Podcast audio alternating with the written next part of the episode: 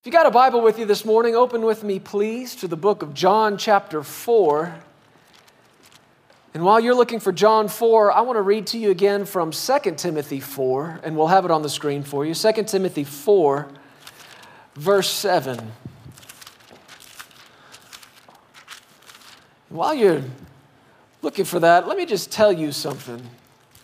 I got something to say about you and about the people of this church. Y'all are about some of the sweetest people I've ever had the privilege of being around in my life. You guys are some of the most generous, the kindest, most loving people we have ever been around. And we just wanted to let you know what an honor it is to be called here and to be a part of what the Lord's doing here. And we want to thank you for being a part of it, for being faithful. We love you. we love you. And we love being pastors at this church. We love getting up on Sundays. We love spending this time with you. We love spending time in the Word with you. And we're not wasting time in here, are we, church? This isn't some habit, this isn't some tradition. You came this morning expecting to see, expecting to hear, expecting to get something good from God.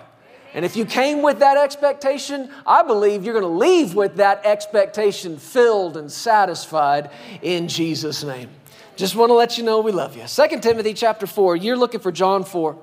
And again, this is in 2 Timothy 4. Um, I want to read beginning in verse 6. Paul, writing to Timothy, said, I'm already being poured out as a drink offering, and the time of my departure is at hand. This man of God could sense that his time here on earth was coming to an end, his ministry was coming to completion. And these are the words the Spirit of God spoke through him to talk about this season and this moment that he was in. He said, My life's being poured out like a drink offering. He said, The time of my departure is at hand. That's what death is it's departure. And we touched on this a couple of weeks ago, but let me remind you of what, what the Lord was sharing with us about it. You, you've got to change the way you think about death. Death is just simply departure. A lot of people think of it as the cessation. You are ceasing to exist, and that's not true. All you're doing is departing. And if you're a believer, if Jesus is the Lord of your life, you're departing here, but you are arriving somewhere else. Somewhere else good, somewhere else better. Glory to God. You are departing this place, heading for an arrival in heaven and eternity spent in the presence of God. And one thing you need to understand, whether it's talking about d- death uh, or, or the end of this life and going on into the next, or even just leaving one place and going to another, we're constantly in the midst of these departures and arrivals. Just a few days ago, we got on an airplane here in Colorado Springs and we departed. And we were headed for Dallas Fort Worth, going to spend Thanksgiving with my family. We had a family wedding yesterday, sort of crammed it all into one, one half week. Uh, but I noticed that when we left here, we were not yet in Dallas, but the further we got from here, the closer we got to there. And there comes a point where you get so far from where you started that you arrive at where you're headed. And that same principle applies in life, whether you're, you're moving from one city to another or you're just doing traveling, or if we're talking about things in the scheme of eternity, leaving one place, leaving this earth and this realm and headed to another one, all death is, is a departure. It's just a departure. And it happens every single day. And this is why Paul was using these words to frame what he was saying. The time of my departure is at hand. I'm getting further from this place. And as I get further from it, I'm getting closer to where I'm going. Now, you can't get all the way there until this body stops, but you can begin that departure in your heart. And I've seen people do it. I've seen people on a staff. I worked for my parents in their church, and I saw this happen, it seemed like dozens of times when, when people would begin to get a sense of moving on to the next thing or the next place, whether it was the Lord sending them there or they're being drawn away by something else. I watched that even if they were physically present in a place, Their heart had departed. Their heart had left like an airplane taken off out of a city, and their heart was moving somewhere else. And even if they were still in that place physically, there was a departure that had already taken place, and their body was just catching up. So that can be a good thing, it can be a bad thing. You've got to watch over that. This is one of the things we've talked to people about. People who've come and served with us, and, and they tell us, okay, I think the Lord's moving us to somewhere else. And we say, okay, well, while you're here, make sure your heart's here.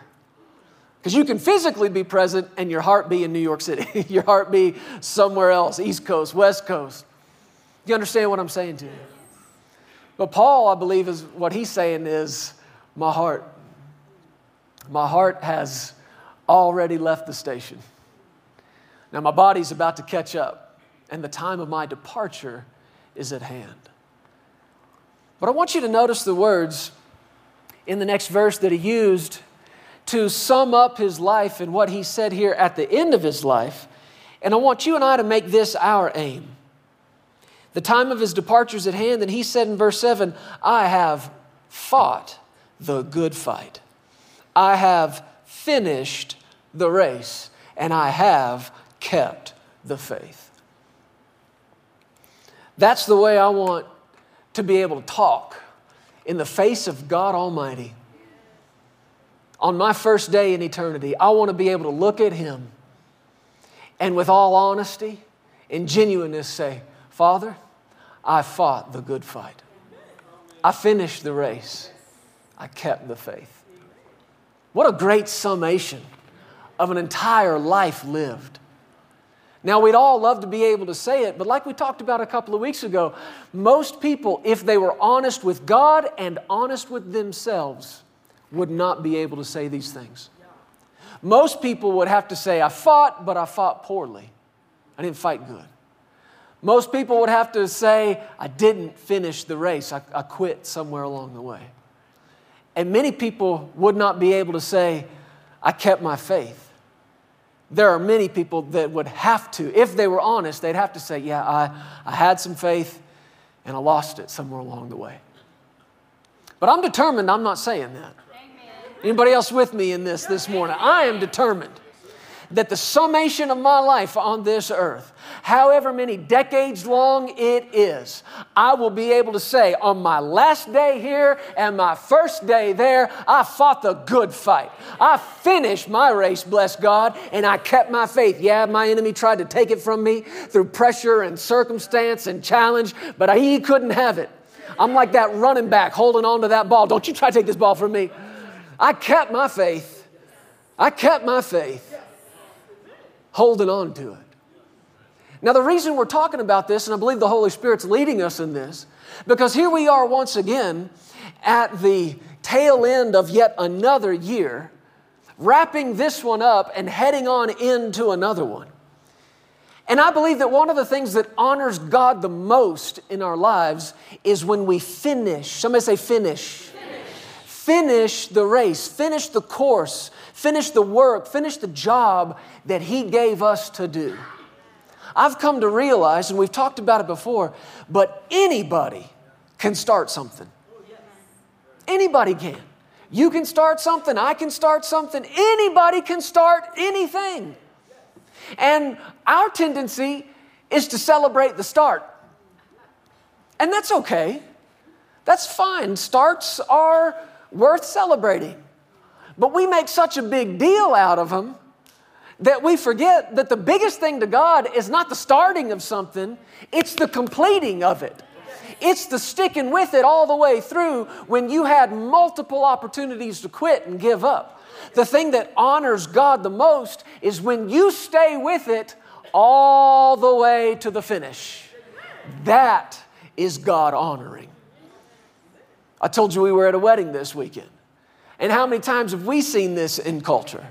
That people make such a big deal out of the wedding. Oh my goodness, they spend tens of thousands of dollars, some people do. And the big fanfare that goes with the wedding, and there's horses and carriages and white limousines and doves and, you know, orchestras for minute. Now, maybe not yours and certainly not ours, but many people do this, right?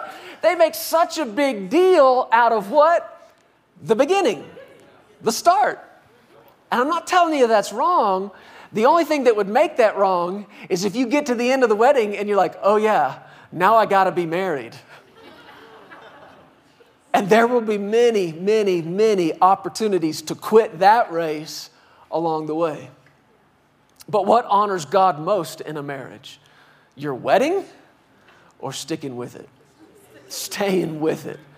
Even when it was hard, even when it was challenging through the ups and downs and highs and lows, but you stood with it. You, stuck, you stuck with Him and with each other.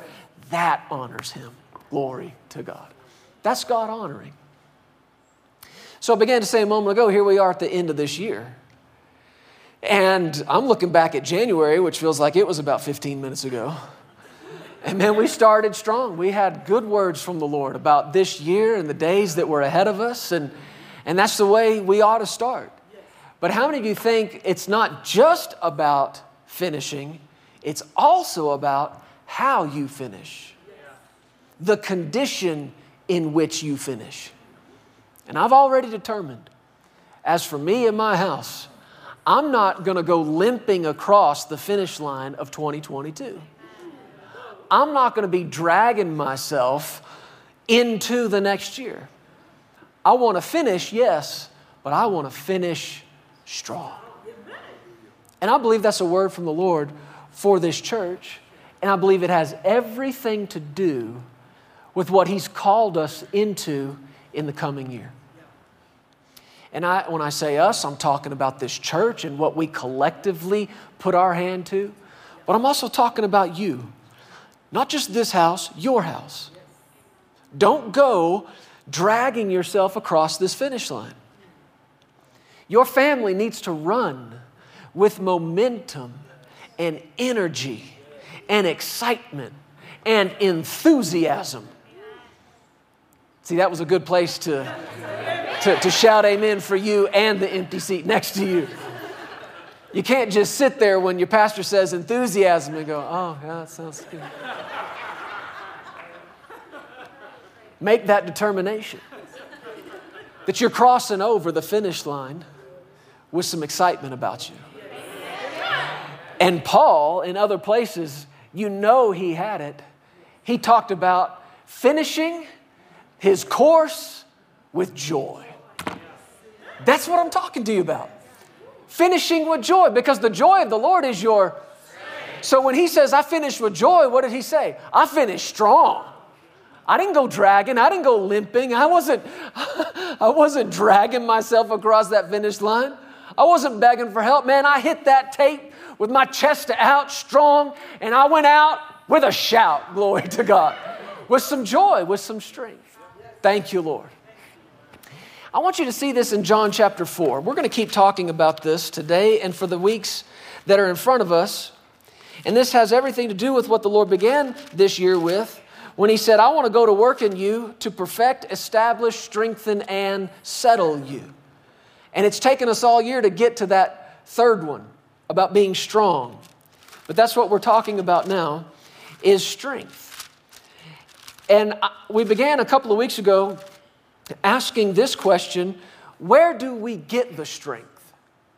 Because it's one thing to say, yes, I want to be strong. We all want to be strong. We know that stronger is better, don't we? In every area of our lives, stronger is better. It's better to be stronger physically than it is weaker.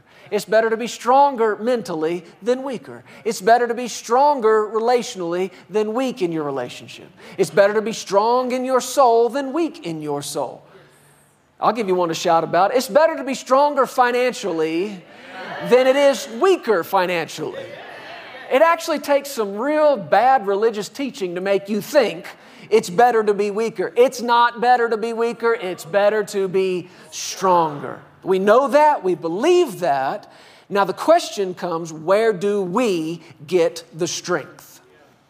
If you want to run with strength and finish with strength this year going into the next, you need to ask this question and answer it Where am I going to get it? And this is what we began dealing with a couple of weeks ago. The psalmist said it like this I would have lost heart. What's that mean? I would have quit. I would have quit running this race a long time ago if I hadn't believed to see the goodness of the Lord in the land of the living. And then in the very next verse, he said, So wait upon the Lord, and he will strengthen your heart. One of the first places we draw this strength from is what we've already done in service today in our waiting upon the Lord. And again, that's not this passive foot tapping, staring at the watch, telling God, anytime now, God, anytime now, I'm ready, just waiting on you be. That's, that's not what this waiting's about. That's not what this waiting's about. This waiting is about expectation. It literally has to do with looking to Him and expecting. And the strength that you need beginning in your heart that manifests in the rest of your body and your life, it comes from that time of waiting upon the Lord. And the Bible said in the book of Isaiah, He said, Have you not known? Have you not heard? Our God, the everlasting God, He does not grow weary, neither does He faint. He said, Now, young, young men, young people, they will faint. Even the people you look at and think, Man, I wish I had that energy. We were with, like, like I said, my family and my aunt, my dad's sister, who I haven't seen in many years. She was observing our kids, Justice, 12 years old, Jesse, nine years old, my sister's kids, her, her, her, daughters, all roughly in that same age. And my aunt was just watching them going, How do I bottle that energy? She, she literally said it like this How do I plug into them? And we've all wondered that as we've watched little ones and, and people of youth, and we think, man, where do you get that energy? Well, the Bible says, yeah, they got some energy, but even they grow weary, which I'm thankful for. I'm glad that's not a 24 7 kind of thing. But even they grow weary, they faint. But he went on to say, Those who wait upon the Lord shall renew their strength. They will mount up with wings like eagles. They will run and not grow weary. They will walk and not faint. He, God, this God who doesn't grow weary, He gives power. Somebody say power. He gives power to the faint. And He increases strength to who? Them that have no might. So not only is this, this God of ours just a, a marvel of unending power and, and endless strength and ability, He loves giving it away. He loves when you actually do plug into Him. That sounds funny, but this is what the scripture says that we draw strength from our union with Him. You see this, this phone? I keep this with me. It's got a timer on it.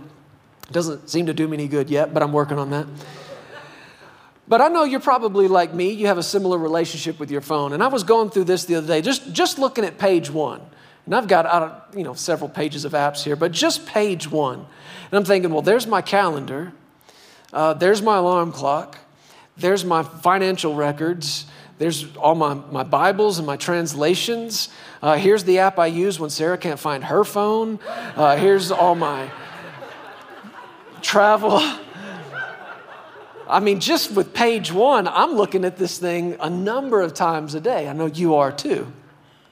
We've come to the place where we're pretty dependent upon them. But have you figured out yet that as much as this thing does for you, probably at least once a day, it needs to plug in? It needs to plug in. It doesn't have an endless amount of power. So, what does it do? You, you set it down, you let it rest, you plug it in, and through that plug, it begins to draw strength. And it's drawing strength out of that wall socket, which is drawing strength from those wires, which is drawing strength from, you know, who knows what else, all the way back to that power plant somewhere in town that's producing all of that power and all of that energy. This thing has to plug in. You have to plug in. Your power comes from your union with Him. I can't set this thing somewhere near a plug, it doesn't do it. I, I, I can't set it by the outlet.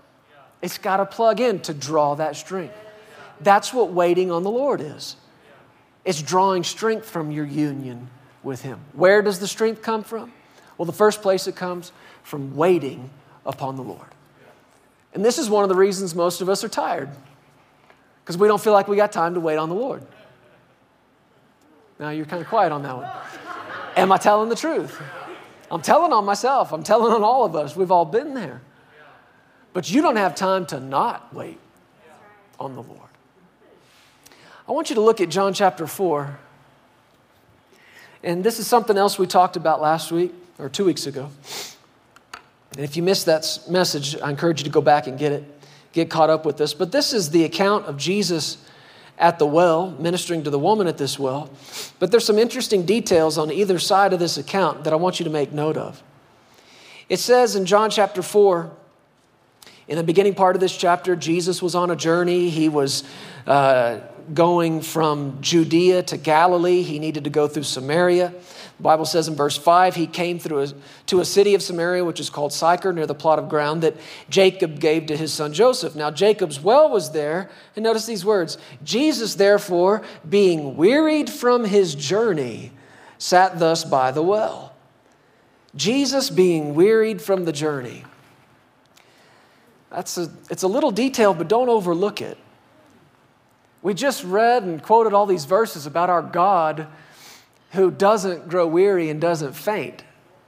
So it's kind of interesting to read that Jesus is tired, he's worn out. One translation literally says, wearied to the point of exhaustion. I know you've never been there, but Jesus, or maybe you have, huh? Wearied to the point of exhaustion. Would you think, well, I thought this God we were just shouting about was the one with all this energy and all this power, and he could walk without growing weary, he could run without fainting. This is just a little detail in the scripture that's here to remind you that what Jesus did on this earth, he did as a man. He emptied himself of his mighty weight and power, and he wrapped flesh around him. See, if Jesus had some some godlike, unending supply of strength, and he did what he did out of that, well, that would be fine, I guess, but he wouldn't be our example. You'd have to read of his life and say, well, okay, well, that was Jesus. What am I supposed to do? The Bible's just giving you this detail to remind you hey, do you get tired when you go on a long walk? Uh huh. Jesus did too. Wearied to the point of exhaustion. Now, he sent his disciples into the city to buy food, and then this woman came, and you know the whole conversation they had, and it was, it was an amazing conversation, and there was a word of wisdom, word of knowledge, and Jesus spoke to her and, and, and revealed who he was, and, and she runs off, and she's going to tell the whole town who he is. Meanwhile, the disciples come back, and I want you to see this down around verse 32. Well, back up, verse 31 his disciples urged him, saying to him, Rabbi, eat. We know you're tired. We know you're exhausted, wearied to the point of exhaustion. You need to eat something. And Jesus said to them in verse 32, I've got food to eat of which you do not know. Huh. Verse 33 the disciples said to one another, uh, Has somebody brought him something to eat? Isn't this interesting? He's so tired from this journey, exhausted, he can't go another step. And I don't know if you've ever felt like you've been there before, but you just can't take another step. You've been going and going and going and going. Yeah, you started strong, but it's 11 and a half months later. Somebody give me a break. And you just feel like I cannot go another step. Well, Jesus has been physically on a long journey, got so tired to the point of exhaustion that he said to the disciples, You guys are going to have to go. Y'all going to have to go get food and bring it back because I can't take another step. So they do that, they go and they bring food back, but now they're back trying to get him to eat. And what does he say? I've got food to eat that you don't even know about. And these guys, bless their hearts, look at each other and say, Did somebody bring him something to eat? These guys had such a hard time getting out of the natural into the, into the spiritual. They had such a hard time getting out of the physical into the supernatural. And that's why they said, Did somebody bring him something to eat? And I want you to notice here in verse 35 what his food was. Jesus said to them, My food is to do the will of him who sent me and to and to what? Finish the work. My food, he said, is to do the will of him who sent me and to finish the work.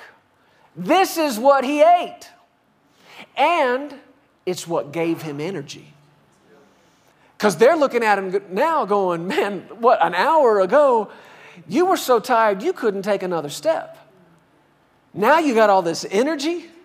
Did somebody bring him something to eat? I want you to think about this for a minute. What does food do for a hungry body? Now, it's no coincidence we're talking about this on the weekend after Thanksgiving. Every single one of us, I, I dare say, just experienced a lot of food. Well, if your family's at all like ours, I felt like we didn't eat a bite until like four o'clock in the afternoon. And if you've ever had one of those days when you've gone all day without something to eat, what does food do for a hungry body? Well, a number of things. Honestly, I mean, medical science and dietitians and nutritionists, they tell us it's very clear what food does for the body and why the body needs it. But one of the big things food will do for you is it will energize you. You can come to the place if you haven't eaten anything and you hadn't eaten all day, you notice this, you get sluggish, you get tired, you get cranky, you get hangry. Anybody know what hangry is? So hungry you're angry about it? You get so hungry and so desperate for something to eat that when you finally put something in there, it actually can energize this body. Food will energize you. Food, your body needs it to be sustained. You notice you are not still living today on the Thanksgiving meal you had six years ago. And even though you got done with that meal six years ago and you swore up and down, I am never eating again. Yet you got up about 45 minutes later and went and put everything back on that plate. You need it. You need it not just once, not just twice, but you need it every day. You need it multiple times a day. And that food that you're putting in there is what your body is using to convert to energy, and it's what's sustaining you. So, food energizes you, food sustains you. And here's one food satisfies. I thought I'd get a lot more amens on that one. Amens for you and the person next to you, right? Food satisfies.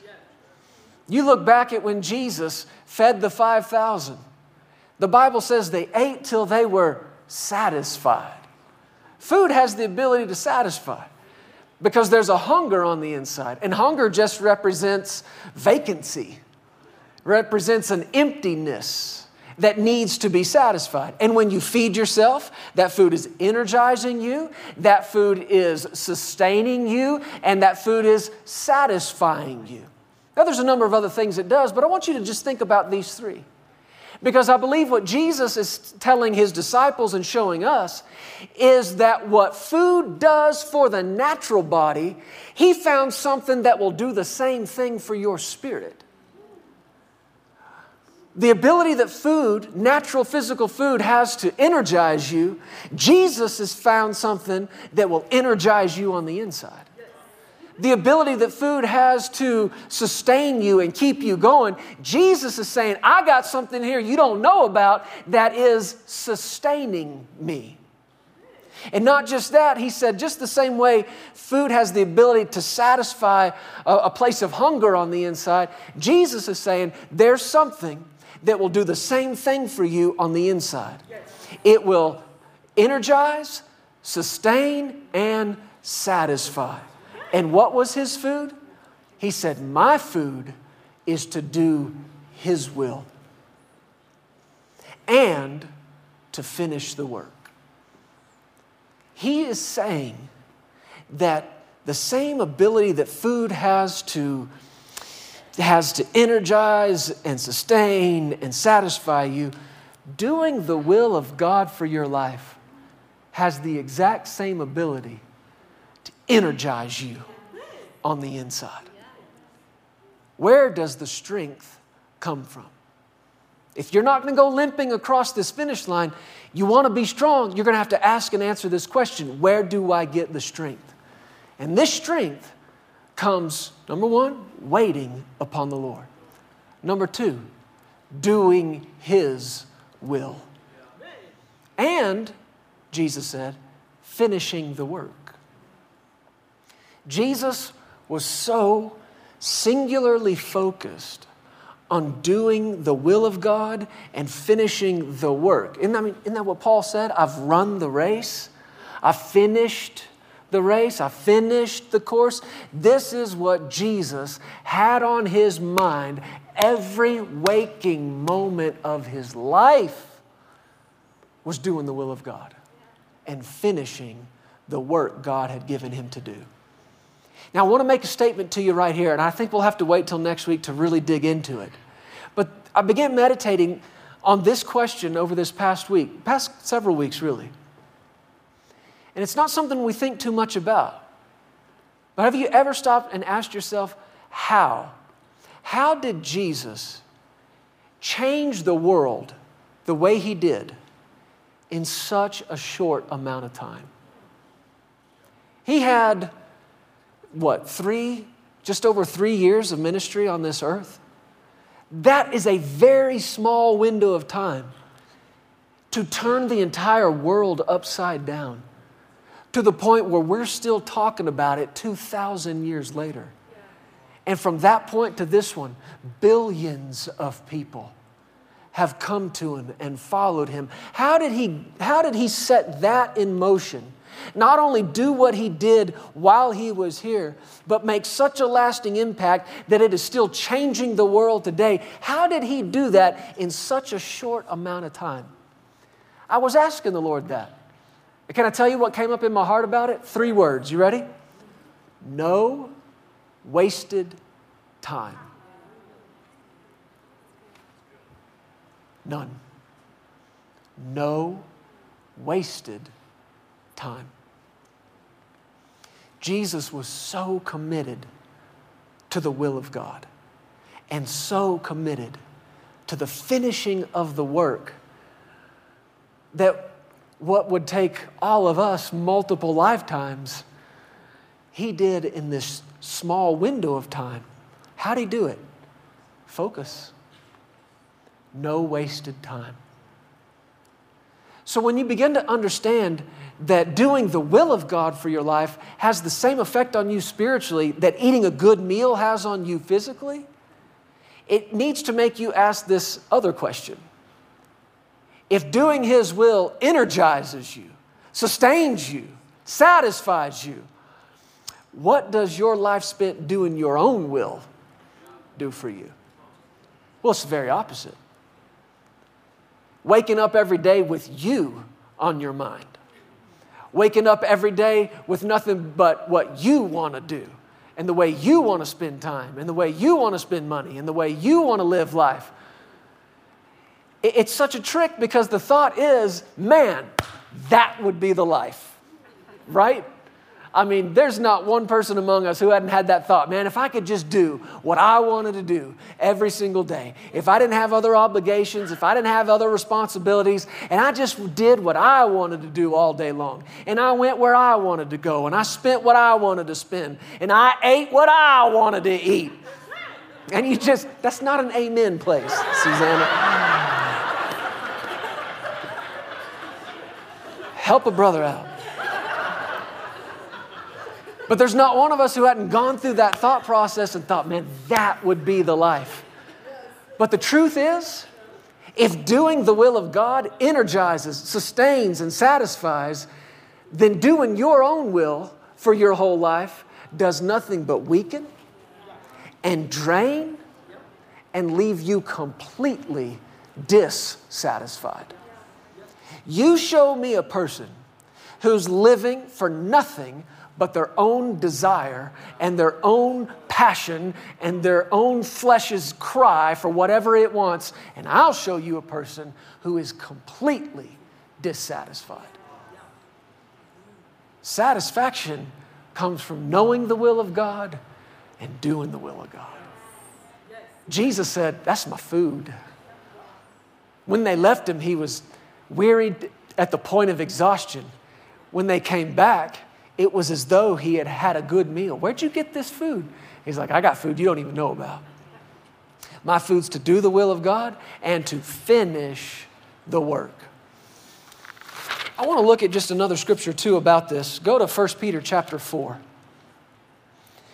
In what Jesus said there in John chapter 4, this was not the only time and the only place he said it. Actually, he said these words over and over again. All you have to do is look to the next chapter. Chapter 5, Jesus said in verse 30, I can of myself do nothing. As I hear, I judge. And my judgment is righteous because I do not seek my own will, but the will of the Father who sent me. John 6, 38, he said, I've come down from heaven not to do my own will, but to do the will of him who sent me. And in 1 Peter chapter 4, let's look at this together. 1 Peter chapter 4, look at verse 1. He said, Therefore, since Christ suffered for us in the flesh, arm yourselves also with the same mind. For he who has suffered in the flesh has ceased from sin. Now, there's a lot of people that want to be quick to to connect the dots here between suffering in the flesh to sickness or disease, but this doesn't have anything to do with that. He tells you what the suffering of the flesh is. Verse 2 that he should no longer live the rest of his life or his time in the flesh for the lusts of men or the lust of the flesh, but for the will of God. That is the suffering of the flesh. Don't think that the suffering of the flesh is you suffering with sickness. Don't think that the suffering of the flesh is you suffering with some disease out of the pit of hell that Jesus died to redeem you from. The suffering of the flesh is so clear, it's right here. It's the suffering of not getting your own way. It's the suffering of not living to do your own will all the time. It's the suffering of bringing your will up under God's will and saying, I want to do what you want done. Now, he gives you a big key here. He says, He who has suffered in the flesh has ceased from sin. Wow, this is revelation. You want to find out how to quit sinning? Here it is, right here. It's do the will of God. It's do it's get it's get so addicted to the will of God. It's to crave the will of God like you crave your next meal. It's to want to know the will of God so bad and so strong in your life that, yeah, you get a little cranky when you don't know it. You get hangry for the will of God in your life. To know it and to do it. He who has suffered in the flesh has ceased from sin. It says in verse 2 He should no longer live the rest of his life or his time in the flesh for the lusts of men, but for the will of God. Verse 3 For we have spent enough. Somebody say, enough. We have spent enough of our past time in doing the will of the Gentiles. When we walked in lewdness, lust, drunkenness, revelries, drinking parties, abominable idolatries, he says in verse 4 In regard to these, they think it's strange that you don't run with them in the same flood of dissipation, and they speak evil of you. People think it's strange that you don't wake up every day with you on your mind. That's a strange way of thinking to the rest of this world because all they know is to be self centered, all they know is to be self serving. But once again, You show me somebody who lives with self at the center, I will show you a completely dissatisfied person. Satisfaction is not and does not come as the result of you just doing what you want all the time. It comes from knowing the will of God, doing the will of God, and finishing the work. And yeah, people are going to think you're strange. They want you to come party with them. They want you to come let loose with them. They want you to come do all the stuff that your old man used to love to do. And I don't mean old man like your dad. I mean the old, the old person, the, the one that's dead and gone now. They don't understand you living for the will of God. But you know what? They can deal with it because the Bible goes on to say in verse 5 they're going to give an account. They are going to have to give an account to him who is ready to judge the living and the dead. And for this reason, the gospel was preached also to those who are dead, that they might be judged according to men in the flesh. But we live according to God. And here's the key in the Spirit. In the Spirit. Thank you, Lord. When I'm talking to you about knowing and doing, following the will of God for your life, there is a broad sense that you can approach that in. God, what do you want me to do? What's my assignment? What's my work? Jesus had a job, I've got a job. Jesus was committed to finishing the work, I'm committed to finishing the work.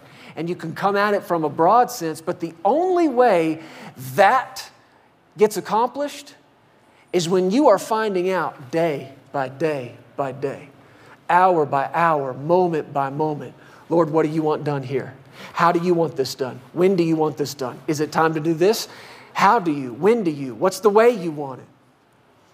And accomplishing and finishing the, the work, the assignment God has called and created you to do comes as the result of you and I committing ourselves to the will of God moment by moment, day after day after day after day. The Bible said, put this on the screen for us Psalm 143, verse 8. Go ahead, guys. I'll begin to wrap this up. Psalm 143, verse 8. He said to me here, He said, Cause me to hear your loving kindness in the morning, for in you do I trust. Now look at verse 10. Well, no, so I'm sorry, back up. Read the rest of verse 8. He said, Cause me to know the way in which I should walk. I lift up my soul to you. Cause me to hear your loving kindness and cause me to know the way I should walk. Now look at verse 10. Teach me to do your will. People have made it so mysterious They've come to believe that the plan of God, the will of God for mankind or for their lives is so unknowable, so unattainable. But it really is so simple that it comes as the result of a simple prayer like this Lord, teach me to do your will. Just saying those words, it's acknowledging, I don't yet know, but I want you to teach me. Teach me to do your will for you are my God. I'm not my own God. You are my God. And I want you to notice here what is the very next word he says? Your spirit is good. Lead me in the land of uprightness. So, connected to this prayer, teach me to do your will, what does he say? Your spirit's good. The only way to know the will of God to do the will of God, to finish the work that He's got for you, to be energized by it, sustained by it, satisfied by it, is to be led by the Spirit of God all day, every day. And to realize that day after day, you step up to a crossroads every single day, maybe multiple times a day. And at that crossroads, you've got decisions to make. And the big decision you're making is do I go the way the Spirit of God is leading me, or do I go the way my flesh is pressing me? Or you could say it like this Do I follow God's will or my own? Now, Jesus, don't make the mistake in believing that, that somehow this was all automatic for him. That he just woke up with an automatic knowing of the will of God and an automatic energy to, to do the will of God. No, we've already said it. He had flesh wrapped around him just like you've got flesh wrapped around you. And he had to seek the will of God just like you have got to seek the will of God. He had to ask for it just like you have to ask for it. He had to commit himself to it the same way you have to commit yourself to it. And he had flesh. Jesus had flesh that he had to deny and yield himself to the will of God, the same way that you and I have to do it. Now, I'll give you this last scripture, and it's from the book of Luke, chapter 22.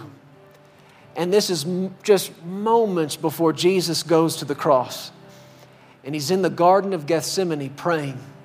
And he is crying out to the Father. And listen to what he says in verse 42 Father, if it is your will, take this cup away from me. But what did he say? Nevertheless, say these words with me not my will. Say those three words again. Not my will. Say it again. Not my will. Jesus had to say this. And if Jesus had to say this, guess who else does? You, me. He had to say, Not my will, but yours be done. We know this moment that he was in, there was so much pressure on him. And it took so much strength to go through with the cross. And we know he did it, but the question is where did he get that strength?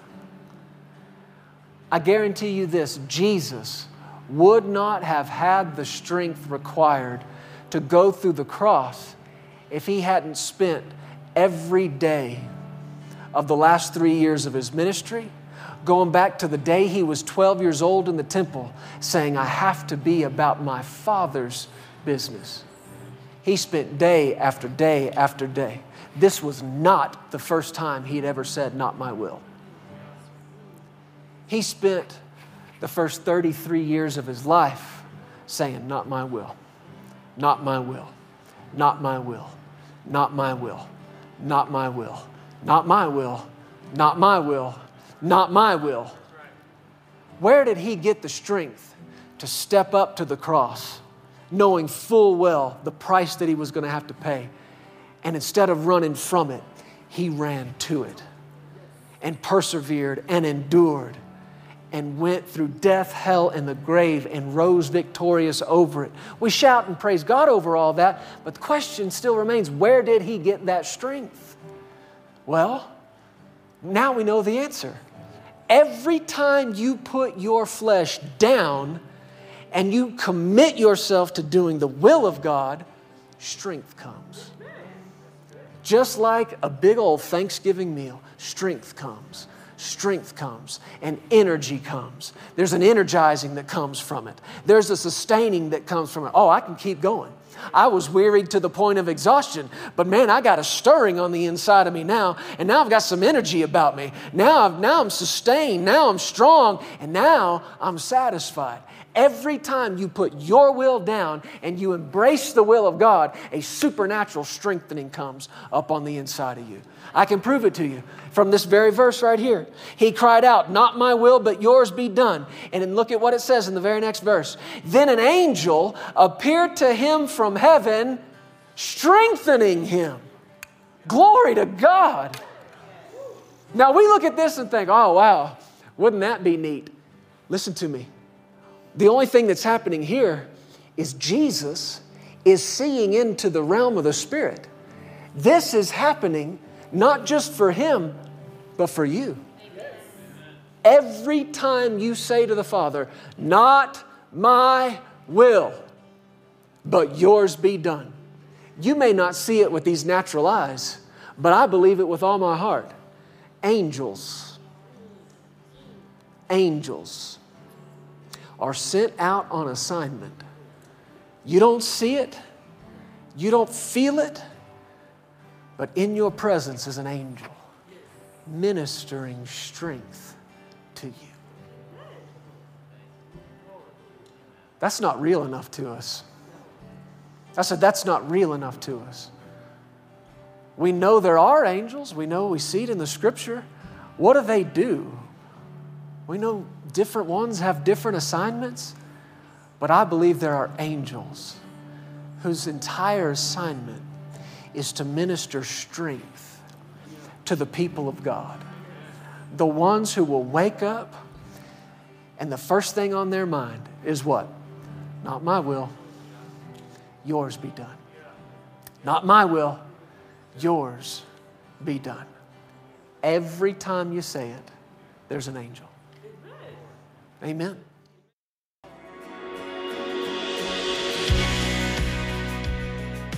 Thank you so much for tuning in today.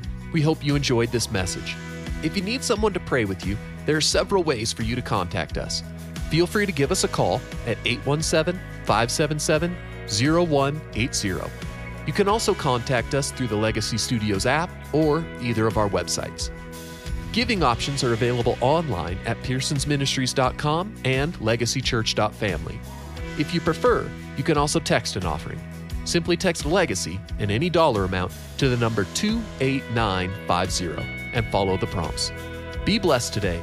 We love you, and remember, you are always welcome here in the house of faith.